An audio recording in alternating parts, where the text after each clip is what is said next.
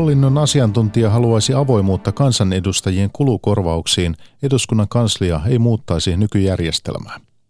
Henkilökuntaan kohdistettu väkivalta on yleistynyt vastaanottokeskuksissa. Espanjassa ja Portugalissa varaudutaan korventavaan lämpöaaltoon. Meillä kotimassa aikuisten perusopetukseen voi nyt saada opintotukea. Uudistus on tärkeä erityisesti maahanmuuttajille.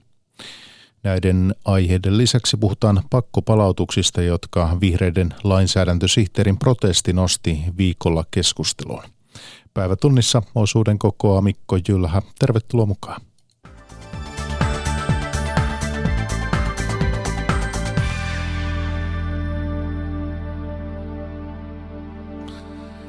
Laajontaa tutkinut professori Ari Salminen haluaa avata kansanedustajien kulukorvauksia. Maakunnista tuleva kansanedustaja saa asumiseen ja muihin kuluihin yhteensä 1800 euroa kuukaudessa kuitteja, niitä ei tarkisteta. Eduskunnan kanslia ei näe tarvetta muuttaa järjestelmää. Kristina Tolkki. Eduskunnan kulukorvaukset nousivat tapetille, kun selvisi, että vihreiden kansanedustaja Olli-poika Parviainen maksaa asunnostaan parisata euroa kuukaudessa ja saa silti eduskunnalta täydet kulukorvaukset. Perussuomalaisten Teuvo Hakkarainen taas yöpyy edullisesti Helsingissä saunatiloissa. Kysymys kuuluukin, onko järjestelmä avoin ja läpinäkyvä? Johtamisen professori Ari Salminen Vaasan yliopistosta. On se silloin läpinäkyvä, jos nämä periaatteet on kaikkien tiedossa ja niitä noudatetaan. Mutta sitten jos näitä periaatteita venytetään tai käytetään jollain tavalla väärin näitä kuluja, niin silloin se läpinäkyvyys selvästi vähenee. Tiedämme, että sauna ei ole asunto, niin silloin tietysti tulee eteen, että pitäisikö valvoa tiukemmin. Maakunnista tuleva kansanedustaja saa Helsingissä sijaitsevaan asuntoonsa korvausta 490 euroa kuukaudessa ja sen päälle kulukorvauksia 1300 euroa kuussa. Eduskunnan hallintopäällikön Pertti Rauhion mielestä nykyinen järjestelmä toimii, eikä sitä ole tarvetta muuttaa. Nykyjärjestelmä on, on käsitykseni mukaan paras mahdollinen, oikein tarkoituksenmukainen ja hyvä. Ja viime kädessähän tässä on kysymys siitä, että myös muualta Suomesta täytyy päästä edustamaan suomalaisia. Tamperelainen vihreiden kansanedustaja Olli-Poika Parviainen myöntää, että nykysysteemi on höveli niille, joilla on halpa asunto. Parviainen maksaa siis asunnostaan parin sadan euron vuokraa. Voisi olla läpinäkyvämpää ja parempaa, jos kyseessä olisi joko menosidonnainen kulukorvaus tai sitten niin, että kulukorvaus vaikkapa yhdistettäisiin kansanedustajan palkkioon, jolloin kansanedustajat olisivat sitten samalla viivalla muiden kansalaisten kanssa ja esimerkiksi työasuntovähennys olisi sitten se tapa, jolla hoidettaisiin työasunnon kulut. Eduskunnan kanslia aikoo selvittää, voiko kansanedustaja saada kulukorvauksia myös saunatiloista. Turvapaikanhakijoiden vastaanottokeskuksissa henkilökuntaa kohdistuva väkivalta ja väkivallalla uhkaaminen on yleistynyt. Henkilökuntaan kohdistuvasta väkivallasta on kirjattu alkuvuoden aikana kuukausittain 10-15 ilmoitusta maahanmuuttoviraston ilmoitusjärjestelmään. Virastosta arvioidaan, että taustalla on oirehdintaa ja masentuneisuutta kielteisen turvapaikkapäätöksen vuoksi. Yle sai asian selville sähköpostista, jossa maahanmuuttovirasto raportoi tilastoista keskusrikospoliisille. Sisäministeri Kai Mykkänen toteaa, että asia on vakava, vaikka häiriöitä aiheuttaa vain pieni vähemmistö. No kyllä tämä on erittäin vakavaa. Suurin osa turvapaikan saaneista on siirtynyt pois vastaanottokeskuksista. Itse asiassa neljä viidesosaa vastaanottokeskuksissa nyt olevista on kertaalleen kielteisen päätöksen saaneita, jotka ovat valittaneet tai hakeneet uutta. Ja silloin on oletettavissa, että tietysti moni on turhautunut ja myös tällaista käyttäytymistä pieneltä vähemmistöltä toki, mutta, mutta esiintyy. Toistaiseksi vastaanottokeskusten työntekijät ja ammattivartijat ovat kyllä pitäneet tilanteen hyvin hallinnassa, mutta että kyllä tämä on koko ajan vakava asia seurata ja myöskin reagoida tarvittaessa tilanteeseen, ettei pääse, pääse vaaraa ihmisille syntymään. Vastaanottokeskuksissa on tällä hetkellä kirjoilla 11 400 turvapaikanhakijaa, joista 9 000 on saanut kielteisen turvapaikkapäätöksen. Vihreiden lainsäädäntösihteerin protesti Finnaarin lentokoneessa nosti jälleen pakkopalautukset keskustelun aiheeksi. Yhdenvertaisuusvaltuutetun toimiston mukaan protesti osoittaa, että ulkomaalaislainsäädäntöä on arvioitava uudelleen. Toimistopäällikkö Rainer Hiltusen mukaan kritiikillä on selvä kohde. Ylikomisario Liisa Lintuluoto Helsingin poliisilaitokselta kertoo, että viime vuonna poliisi saattoi reilut 500 ihmistä pois maasta. Vihreiden lainsäädäntösihteeri Aino Pennanen kieltäytyi toissapäivänä lentokapteenin määräysten vastaisesti istumasta alas Finnaarin koneessa. Syynä oli, että koneessa oli hänen mukaansa pakkopalautettava henkilö. Moi, mä oon täällä Finnaarin koneella, ollaan lähes Berliiniin. Täällä on pakkopalautettava ja mä en halua nous, mennä istumaan omalle paikalleni. Enkä halua, että tämä lento lähtee, jos täällä väkisin lähdetään ihmistä kuolemaan. Nyt poliisit ilmeisesti tulee hakemaan mut. Mä en mennä seisoo tonne omalle paikalleni. Mulla on nyt sanottu, että mun pitää lähteä tästä koneesta ja näin siinä oli protestia Finnairin koneesta parin päivän takaa ja se oli kopio Ruotsissa viime kuussa tapahtuneesta vastaavanlaisesta tilanteesta. Muissakin Euroopan maissa on ainakin kerrottu olevan vastaavanlaisia protesteja, niin ylikomissaario Liisa Lintuluoto, jos tällaiset protestit näissä palautustilanteissa yleistyvät, niin kuinka hankala asia se on poliisin kannalta? No Mä en käyttä sanaa hankala ollenkaan, koska tuota, ihmisillä, suomala- suomalaisilla on oikeus protestoida ja, ja esittää omat mielipiteensä, kunhan se vaan tapahtuu sitten lain ja muiden säädösten ja säädöksiä noudattaen. Ja poliisihan tietenkin varautuu tällaisiin etukäteen ja, ja tuota, se vaan on tuonut uusia toimintamuotoja, toimintoja poliisille. Mitä tarkoitat uusilla toimintamuodoilla? No äh, lähinnä sitä, että no jos mä sanon näin, että ne on meidän poliisin taktisia, taktisia toimia näissä, näissä mm, poistamisissa, joten niihin en mene sitten, sitten tuota, äh, sen yksityiskohtaisemmin. Mutta jos puhutaan näistä, näistä mielenosoituksista ja muista, niin mehän olemme varautuneet niin kuin, niin kuin olemme ennenkin varautuneet niihin ja ja, ja tietenkin tämmöiset protestit, jos ne tapahtuu lentokoneessa tai lennon aikana, niin, niin nehän on sitten jo lentoturvallisuutta vaarantavia Mutta ja lis- eivät ole sitten laillisia näitä, näitä palautettaviahan kuljetaan tilauslennoille ja sitten on tällaisia yhteisiä, Kyllä. yhteisiä, jossa vaan viedään eri maista, kerätään palautettavia ja Kyllä. viedään omalla lennolla pois. Niin jos tällaiset yleistyy, niin tuleeko samalla paine siihen, että enemmän pitää kuljettaa niin kuin ikään kuin – vähän niin kuin salassa ja piilossa ja poissa, salamyhkäisemmin? tuota, tämä poistamistoimintahan on, on poliisille vain yksi virkatehtävä. Ja se, se että tuota, eihän tänä päivänä vuonna 2018, niin eihän poliisi voi salata omia tehtäviä, mitä poliisi tekee. Ainoastaan jos ajatellaan mitä, missä, milloin, miten – niin mitä poliisi tekee, niin sehän pitää olla avointa. Ja se ainoa, mikä siinä voi olla sellainen ja usein onkin, että nämä taktiset ja tekniset keinot salataan, eli miten, missä ja milloin. Ja muista myös tapauksen, että lentokenttää ilmeisesti, oliko se, ei lähdettykään Helsingistä kuin Lappeenrannasta joku menneiden vuosien tapaus on kyllä, jäänyt mieleen, että, että kuitenkin sen verran vähän harhautusta. Joo, kyllä me se, siirryttiin Lappeenrantaan sen takia silloin, koska siinä edellisenä kerralla oli ollut isompi mielenosoitus ää, lentoasemalle.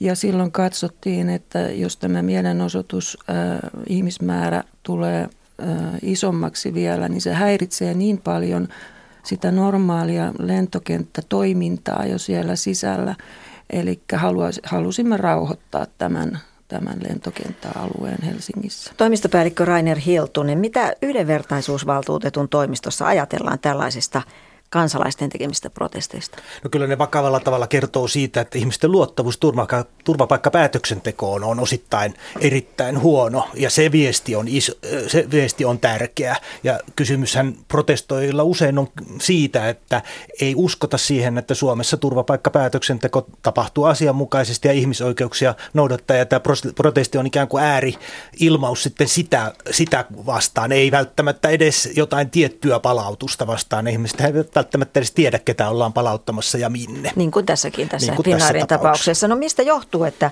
että ei oikein luoteta viranomaisiin? No viimeisien vuosien aikana on heikennetty turvapaikanhakijoiden oikeusturvaa. Muun muassa heikentämällä mahdollisuutta oikeusapuun on äh, rajoitettu valitusoikeuksien, valitusaikaa ja rajoitettu sitä, että missä tilanteessa voi käyttää avustajaa. Ja myös tutkimusten mukaan niin näyttää siltä, että päätöksen teko on kiristynyt, että niillä perusteilla, millä aikaisemmin Suomi myönsi suojaa hädänalaisille ihmisille, niin ei enää myönnetä. Ja tämä on se syy, minkä takia tätä vastaan protestoidaan. No tuleeko teille ihan konkreettisia pyyntöjä kansalaisilta, että pitää keskeyttää joku palautus? Ky- kyllä, mutta meidän näkökulmasta ne suurimmat ongelmat tässä ei kohdistu siihen prosessin loppupäähän, siihen palautukseen, vaan ne kohdistuu siihen alkupäähän, siihen päätöksentekoon. Ja siitä vastaa kyllä sitten tuomioistuimet ja maahanmuuttovirasto ja ennen kaikkea tietysti kansanedustajat vaikuttamalla siihen, että minkälaisia lakeja Suomessa säädetään. Jatketaan kohta tästä, mutta sitten katsotaanpa näitä itse palautuksia. Tämä Todellakin tämä protestoija sanoi protestoivansa palautettavan lähettämistä kuolemaan, mutta hänellähän ei ollut tietoa, kuka palautettava oli ja minne, minne kyseinen henkilö oli matkalla muuta kuin kone lensi Berliiniin tietysti. Liisa Lintuluoto, keitä palautettavat ovat? Miten luokittelet tätä joukkoa? No palautettavat ovat, ovat sellaisia, jotka ovat saaneet ää, ja joilla on jo täytäntöönpano kelpoinen maasta poistamispäätös. Siitä lähdetään. He voivat olla kielteisen turvapaikanhakijoiden turvapaikan mm, päätöksen saaneita. He voivat olla rikosperusteisesti poistettavia. Ja jos puhutaan saatettavista, niin mehän saatamme ää, myöskin sellaisia henkilöitä, jotka ovat ää, sairaita – iältään sen verran iäkkäitä, että eivät pysty itse selviytymään näistä välilaskupaikoista. Ja, ja tuota, meillä on erilaisia saatettavia. Tämä, minne, nämä, minne palautetaan eniten? Öö, tällä miten he... tämä jakautuu nämä kansal- kansallisuuksien No tällä hetkellä tota, tänä vuonna eniten on poistettu ää, Viroon. Ja tuota, sanotaan tämän tammikuun ja kesäkuun välillä noin kolme ja puolisataa henkilöä. Onko kyse siis rikollisista? No mä sanoisin näin, että, että se osa on rikollisia, osa muusta syystä. Ja seuraavaksi on Venäjän federaatio ja Irak. No ja minne Irakissa on... palautetaan? Irakissa palautetaan ainoastaan Bagdadiin. Ja kun me palautamme Bagdadiin, jos hänellä on, ja tällä poistettavalla on kotipaikka jossain muualla kuin Bagdadissa – niin silloin me hoidamme sen asian sillä tavalla, että hän, hän pääsee sitten jatkamaan siitä Bagdadista eteenpäin. Millaisia määriä vuositasolla poliisi saattaa pois? No jos puhutaan lukumääristä, niin noin neljäsosan ainoastaan, että muut ovat sitten joko menevät yksinään tai sitten valvo, niin sanottuna valvottuna poistamista. Paljonko on neljäsosa ihan lukuina? No sanotaan, jos me olemme poistaneet viime vuonna noin 2600, niin silloin siinä on vähän yli 500 sitten ainoastaan saatettuna. Että suurin osahan lähtee sitten itse. Onko, onko, no entä sitten nämä, jotka ovat vastahakoisella lähtemään, niin tuleeko tällaisia välikohtauksia? Ovatko he hankalia palautettavia niin kuin ihan käytännössä? Tämä, tämä kyseinen henkilö, josta, joka oli Finnaarin koneessa, niin hän oli nippusiteisiin sidottu, ainakin näin kerrottiin. No mä en ota tähän yksittäiseen ä, tapaukseen tietenkään kantaa, mutta että onhan tapauksia, jossa, jossa henkilö vastustaa joko fyysisesti tai sitten, sitten huutamalla, kun saavutaan sinne koneeseen ja silloinhan an, poliisilla on oikeus käyttää voimakeinoja virkatehtävänsä suorittamiseksi. Sitoa. Kyllä, jos se on, on katsotaan, että, että hän on vaaraksi, vaaraksi sekä saattajille ja varsinkin muille matkustajille. Rainer Hiltunen, yhdenvertaisuusvaltuutettu valvoo näitä palautuksia. Mitä te teette käytännössä? Me osallistumme osaan näistä palautuslennoista. Sen me valitsemme sellaiset palautuslennot, joissa me arvioimme, että on erityisen haavoittuvassa asemassa oleva palautettava. Mitä, tai sitten, mitä tarkoittaa no, Esimerkiksi terveydentilaltaan, joko fyysiseltä tai psyykkiseltä terveydentilaltaan huonossa kunnossa oleva alaikäisiä lapsia. Valvomme e, e, erityisesti palautustilanteita tai jos me arvelemme, että siinä saattaa olla voimakeinojen käyttö todennäköistä, niin me pyrimme löytämään sellaiset tapaukset, jossa olemme sitten mukana siellä lentokoneessa ja, ja arvioimme poliisin toimintaa ja myöhemmin sitten keskustelemme poliisin kanssa. Niin te katsotte vain sivusta, ettekä sano, että ei noin saa tehdä. Meillä ei ole sellaista mahdollisuutta, se on ihan selvää, että meillä ei ole sellaista mahdollisuutta, että me voitaisiin esimerkiksi keskeyttää palautus. Joillain, joissain maissa tällainenkin mahdollisuus valvovalle viranomaiselle on annettu, mutta meillä sitä ei ole. No kun palautusten pitäisi sujua niin, että ihmisoikeuksia ei polita ja kuitenkin vaikka olosuhteet ovat mitä ovat, niin se olisi inhimillinen se tilanne, niin missä kulkee se raja, Rainer Hiltunen teidän mielestä? No voiman käytön pitää olla oikeasuhtaista ja lisäksi on, on paljon sellaista, joka liittyy ihan palautettavan terve, terveydentilaan. Nyt syy, miksi tätä palautuksia valvotaan on esimerkiksi on, on se, että, että on tapahtunut aika paljon kuolemantapauksiakin viimeisen parinkymmenen vuoden aikana, muistaakseni 18 kuolemantapausta näillä valvontalennoilla, tai näillä palautuksilla palautuslennoilla ja, ja silloin kun pyrit ihmisen esimerkiksi hengitystä, jo, äh, on, on vaara, että se estyy tai rajoittuu, niin, niin, niin sellaiset tilanteet ovat erityisen vaarallisia ja hankalia. Ja meilläkin on te, ollut tällaisia tilanteita, jossa, jossa ihmisen henki, hengitysteihin on, on katsottu, että niitä on tarpeettomasti rajoitettu. Ja kyllä, kyllä ihan fyysinen turvallisuus on siinä yksi, yksi puoli siinä tilanteessa. Miten Liisa Lintuluoto, miten, miten poliisia koulutetaan näihin tilanteisiin ja, ja, ja miten nyt, jos tällaisia tilanteita käy, ei Suomessa nyt ei kukaan kuollut käsittääkseni, niin ne ovat Euroopasta nämä tapaukset, niin, tuota, niin miten poliisi pystyy hoitamaan tällaiset hankalat tilanteet? Niin, tota, juuri meinasin kommentoida tähän, että Suomen, Suomen poistamisissa ei ole tapahtunut yhtään kuolemantapausta.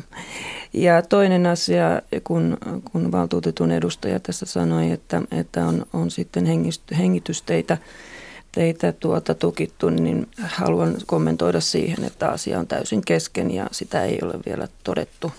Eli tuota, tämä asia on kesken. Mitä koulutukseen tulee, Meillä on eri, erityiskoulutusta saattajille, kaikille saattajille. He ovat koulutettu tällä hetkellä ja nämä on neljän päivän koulutuksia. Siinä on teoriaosuutta, sanotaan voimankäyttösäädökset, ulkomaalaislakia, täytäntöönpanon ohjeistusta sekä fyysistä koulutusta myöskin lentokoneympäristössä, miten käsitellään henkilöä ja, ja opastetaan sitten muutenkin tätä koko, kokonaisuutta, sanotaan näin niin kuin sateenvarjon alle. Mistä se lähtee se itse asiassa se äm, henkilön poistaminen, miksi saatetaan, miten saatetaan, miten käsitellään henkilöä ja otetaan myöskin huomioon, että, että kaikki tällaiset. Nyt tuohon terveydentilaan tuli, tuli tuosta mieleen, niin meillähän on meillähän on sellainen, että, että juuri, juuri selvitetään henkilön terveydentila ennen kuin lähdetään. Jos hänellä on esimerkiksi lääkitys ää, ja tilanteen mukaan harkitaan – ottaako poliisi lääkkeet haltuunsa ja annostelee sitten tätä lääkitystä matkan aikana lääkärin ohjeiden mukaan. Onko poliisi saanut monesti moitteita näistä palautuslennoista tai toiminnasta? No mä sanoin, että yhdenvertaisuusvaltuutetun kommentit ovat olleet lähinnä positiivisia. Mm. Ainahan meillä on kehittämisiä, kukaan ei ole täydellinen, mm. mutta että, että noin suurin piirtein äh, olemme toimineet niin kuin, niin kuin siellä on pieniä tietenkin korjauksia voi olla, mutta että suurin piirtein mä sanoisin näin, että, että meillä on hyvä yhteistyö ollut. No mehän ollaan tässä puhuttu mm. niistä tapauksista, kun päätös on tehty viranomaispäätös ja poliisi mm. alkaa panna toimimaan. Mutta jos ajatellaan, että mitä kehitettävää, mitä muutettavaa, mitä korjattavaa olisi, niin Rainer Hiltunen koko tässä Kyllä vielä, vielä tuohon palautukseen sanoisin sen verran, että ennen palautusta olevat toimet ovat myöskin tärkeitä, että miten ihmisille kerrotaan palautuksesta, miten hänellä on mahdollisuus hoitaa omat asiansa. Osa on ollut täällä töissä pitemmän aikaa on perhe täällä, että pystyy hoitamaan nämä omat asiansa. Tämä on yksi teema, jota me ollaan poliisin kanssa käsitelty, että tämä palautus on vain se loppupääte. Mutta kyllä tämä koko keskustelu kertoo siitä, että, että meidän pitäisi vielä arvioida meidän ulkomaalaislainsäädäntöä. Me ollaan eduskunnalle antamassa kertomuksessa ehdotettu lainsäädäntömuutoksia siltä, että me voitaisiin varmistaa ja sitä, että ketään ei palauteta olosuhteisiin, jossa voivat joutua epäinhimillisen kohtelun kohteeksi. Ja, ja sillä lailla niin kuin pyritään vahvistamaan myöskin ihmisten luottamusta tähän prosessiin. Oletko sitä mieltä, mitä vihreiden puheenjohtaja Touko Aalto on, että pakkopalautukset tulisi keskeyttää? Ja... No me ollaan esitetty, että Afganistaniin ei tulisi palauttaa ketään ja näille ihmisille pitäisi myöntää oleskelulupa. Me ajatellaan, että, ihmis, et, et ei pitäisi olla sellaista välitilaa, että, että täällä joudutaan oleskelemaan ilman oleskelulupaa. Että niille, joita ei voi palauttaa, niin ne pitää myöntää oleskelulupaa. Ja Afganistanin turvallisuustilanne näyttää kansainvälisesti arvioiden siltä, että sinne ei pitäisi palauttaa. Et... Mutta noin yleensä ottaen, niin meidän mielestä maasta poistaminen ei ole ongelma noin, noin niin kuin kaikkien osalta. Sanoi toimistopäällikkö Rainer Hiltunen yhdenvertaisuusvaltuutetun toimistosta ja lisäksi haastateltavana tuossa ylikomissario Liisa Lintuloto Helsingin poliisilaitokselta. Toimittajana puolestaan Päivi Neitiniemi. Islannissa vaaditaan ensimmäisenä maana maailmassa työnantajilta todistusta siitä, että samasta työstä maksetaan sama palkka sukupuolesta riippumatta. Työmarkkinauudistus koskee kaikkia yli 25 hengen yrityksiä.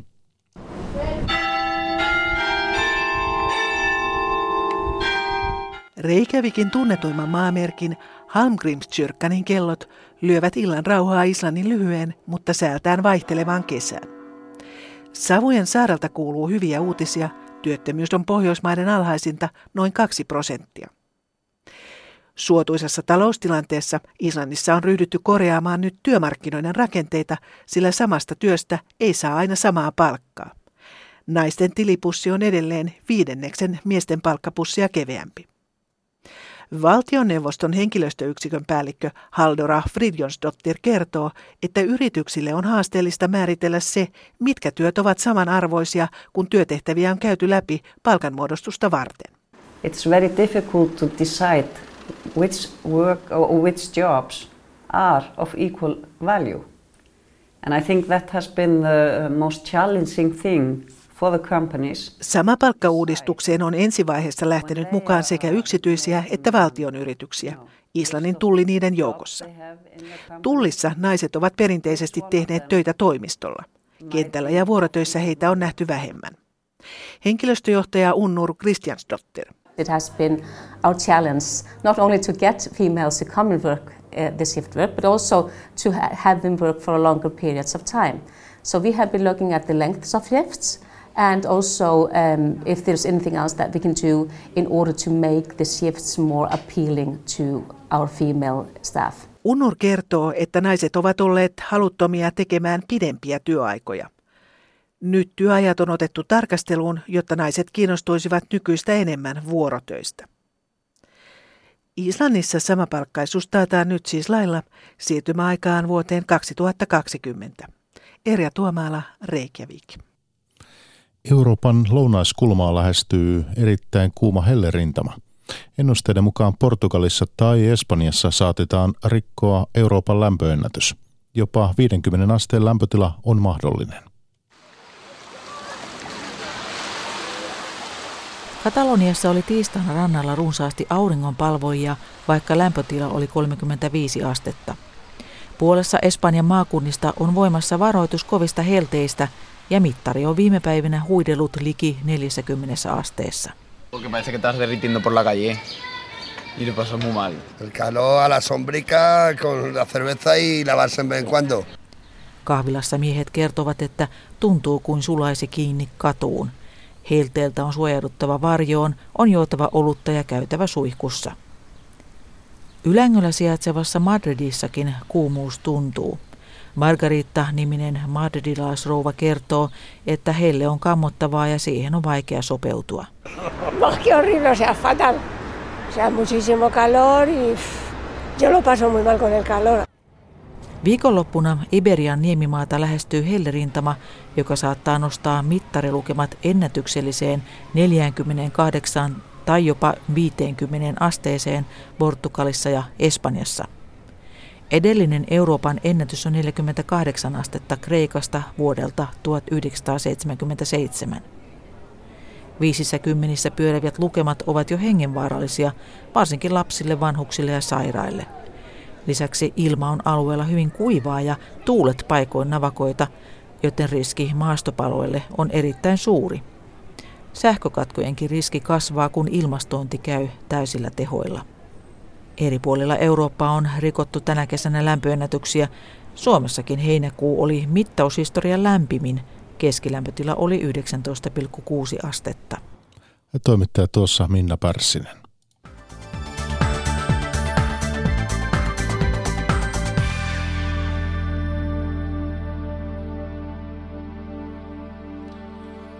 Vesibussi on uponnut iltapäivällä Pietarsaaren edustalla.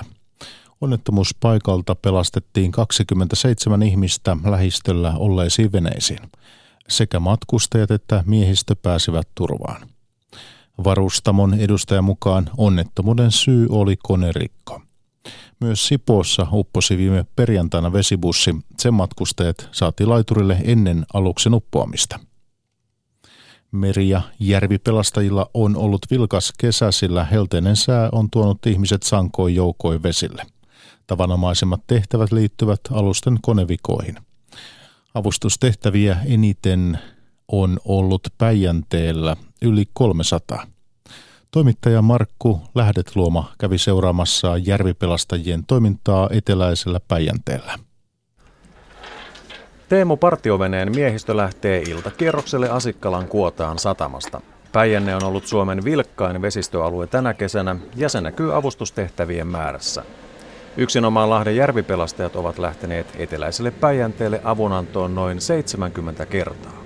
Lahden järvipelastajien päivystävä kapteeni Kai Kirkonpelto. Kyllä se yleensä on se, että se vene vikaantuu jollain tavalla, että siellä on joko polttoaineen syötössä on jotain tukosta tai ilmaa pääsee tai sitten tuota startti menee, tulee sähkövikaa. Suomenlahti on yleensä pitänyt kärkisiä tehtävien määrässä, mutta nyt ykkösenä on Päijänne. Suomen meripelastusseuran valmiuspäällikkö Jori Nurström. En tosiaan tiedä, miten tuo levätilanne on vaikuttanut nyt sitten siihen, että onko, onko se merialueella on ainakin huono levätilanne, että, että onko sitten sisävesillä parempi tilanne, joka helpottaa siihen, että ihmiset sinne pyrkii. Vapaaehtoinen meri- ja järvipelastus tekee yhteistyötä pelastuslaitosten, poliisin ja rajavartiolaitoksen kanssa. Tällä partiointireissulla käydään tarkistamassa aiemmin kiville ajaneen ja rantaan vajonneen moottoriveneen tilanne. Lahden järvipelastajien päivystävä kapteeni Kai Kirkonpelto. Tietty tapaa tämä on ihan tota, tyypillinen tapaus, että siinä on vähän tullut virheajo linja ja ehkä vähän ollut semmoinen seutu, ettei kaveri välttämättä tunne tätä vesiä ja tota, tullut pohjakosketus. Ja siinä on peräveto laite irronnut ja tota, tullut iso vuoto ja kaveri joutunut ajaa ilmeisen nopeasti rantaa, koska tämä on semmoinen kivikkoinen ranta, että tota, tästä on vielä paha kyllä ottaa venettä ylöskään. Että. Oppivelvollisuusien ylittäneiden perusopetukseen saa nyt tukea entistä kattavammin. Elokuun alusta lähtien tukea voi kansanopistojen lisäksi saada myös muiden oppilaitosten järjestämään aikuisten perusopetukseen. Muutos koskettaa erityisesti maahanmuuttajia. Tommi Kumeen jatkaa. Suomessa on edelleen tuhansia, joilla peruskoulu on jäänyt suorittamatta. Perusopetuksen tarpeessa ovat etenkin maahanmuuttajat. Elokuun alusta lähtien oppivelvollisuusiän ylittäneiden opintotukijärjestelmä uudistuu, jotta tukea saisi entistä useammassa oppilaitoksessa. Uudistusta laatimassa olleen opetus- ja kulttuuriministeriön neuvottelevan virkamiehen Virpi Hiltusen mukaan uudistus koskee erityisesti aikuisten perusopetukseen osallistuvia maahanmuuttajia. Se koskettaa niitä, joilla ei ole perusopetuksen oppimäärää suoritettuna, eli sitä voi hakea kaikki ne. Tämä on tarkoitettu tietenkin ensisijaisesti niille maahanmuuttajille, jotka on jo pitempään ollut Suomessa, eivätkä enää ole kotoutumistoimenpiteiden piirissä. Aiemmin aikuisten perusopetuksessa tai ammatillisiin opintoihin valmentavissa opinnoissa opiskelleet alle 25-vuotiaat maahanmuuttajat ovat voineet opiskella toimeentulotuella.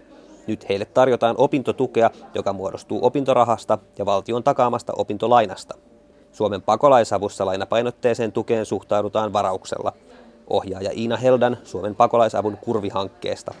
Jos esimerkiksi 23-vuotiaana loppuu kotoutumisaika ja on vaikka perusopetuksen päättövaihe vielä jäljellä, joka vie noin kaksi vuotta, niin siinä kohtaa, kun henkilö saa peruskoulun päättötodistuksen ja hakee ammattikouluun, niin hänellä on jo 13 000 opintolainaa siellä taustalla. Ja siihen vielä sitten ne kolme vuotta ammattiopintoja, niin siellä mennään sitten 40 000 hujakoilla, kun ammattiin valmistutaan. Eli täytyy toivoa, että työllistyy sitten hyvään ammattiin. Mahdollisen lainan takauksen myöntää joka tapauksessa Kela ja itse lainan pankki. Jos lainaa ei heru, on opiskelijan mahdollista saada myös toimeentulotukea. Jatketaan vielä opintoihin liittyen. Tuhannet hakijat eivät ole ottaneet vastaan saamaansa korkeakoulupaikkaa. Ammattikorkeakoulussa onkin tarjolla vielä yli tuhat opiskelupaikkaa syksyllä alkaviin opintoihin. Marjatta Rautia. Yliopistojen aloituspaikat ovat täyttyneet kevään yhteishaun perusteella, mutta moniin ammattikorkeakouluihin voi vielä pyrkiä lisähaussa. Yhteishaut ovat viime vuosina olleet yli 150 000 hakijan rynnistyksiä, mutta kiinnostus lisähakuja kohtaan on ollut paljon laimeampaa. Se on kuitenkin pikkuhiljaa lisääntynyt. Nyt lisähaussa on tarjolla vielä yli 1200 aloituspaikkaa. Suunnittelija Risto Hanhinen opetushallituksesta. Siellä valitaan opiskelijat samoilla perusteilla kuin olisi varsinaisessa haussa ollut ja tavallaan koulutus on kuitenkin sama ja opiskelut pääsee aloittamaan niin samojen ihmisten kanssa, jotka on hakeneet varsinaisessa haussa, että sitä ei siinä mielessä kannata pelätä, mutta se on ihan, ihan pätevä väylä myös tulla hyväksytyksi ja saada korkeakoulupaikka. Eniten paikkoja on haettavana tekniikan alalla, terveydenhoitoalalla ja palvelualoilla ja etenkin pienemmissä opiskelukaupungeissa. Lukiolaisten liiton puheenjohtaja Alvar Euro. Tässä voi tietysti heittää palloa sitten näille kaikille, kaikille kunnille, joista sitten saattaa olla pientä vajausta, että kannattaa brändätä entistä tehokkaammin, että ihmiset myöskin tietäisivät, mitä sieltä löytyy. Ammattikorkeakouluissa on tilaa muun muassa siksi, että kevään yhteishaussa valituista yli 3000 ei ottanut vastaan saamansa opiskelupaikkaa. Halutuin paikka meni monilta sivusuun ja osalla urasuunnitelmat ovat vielä pahasti kesken.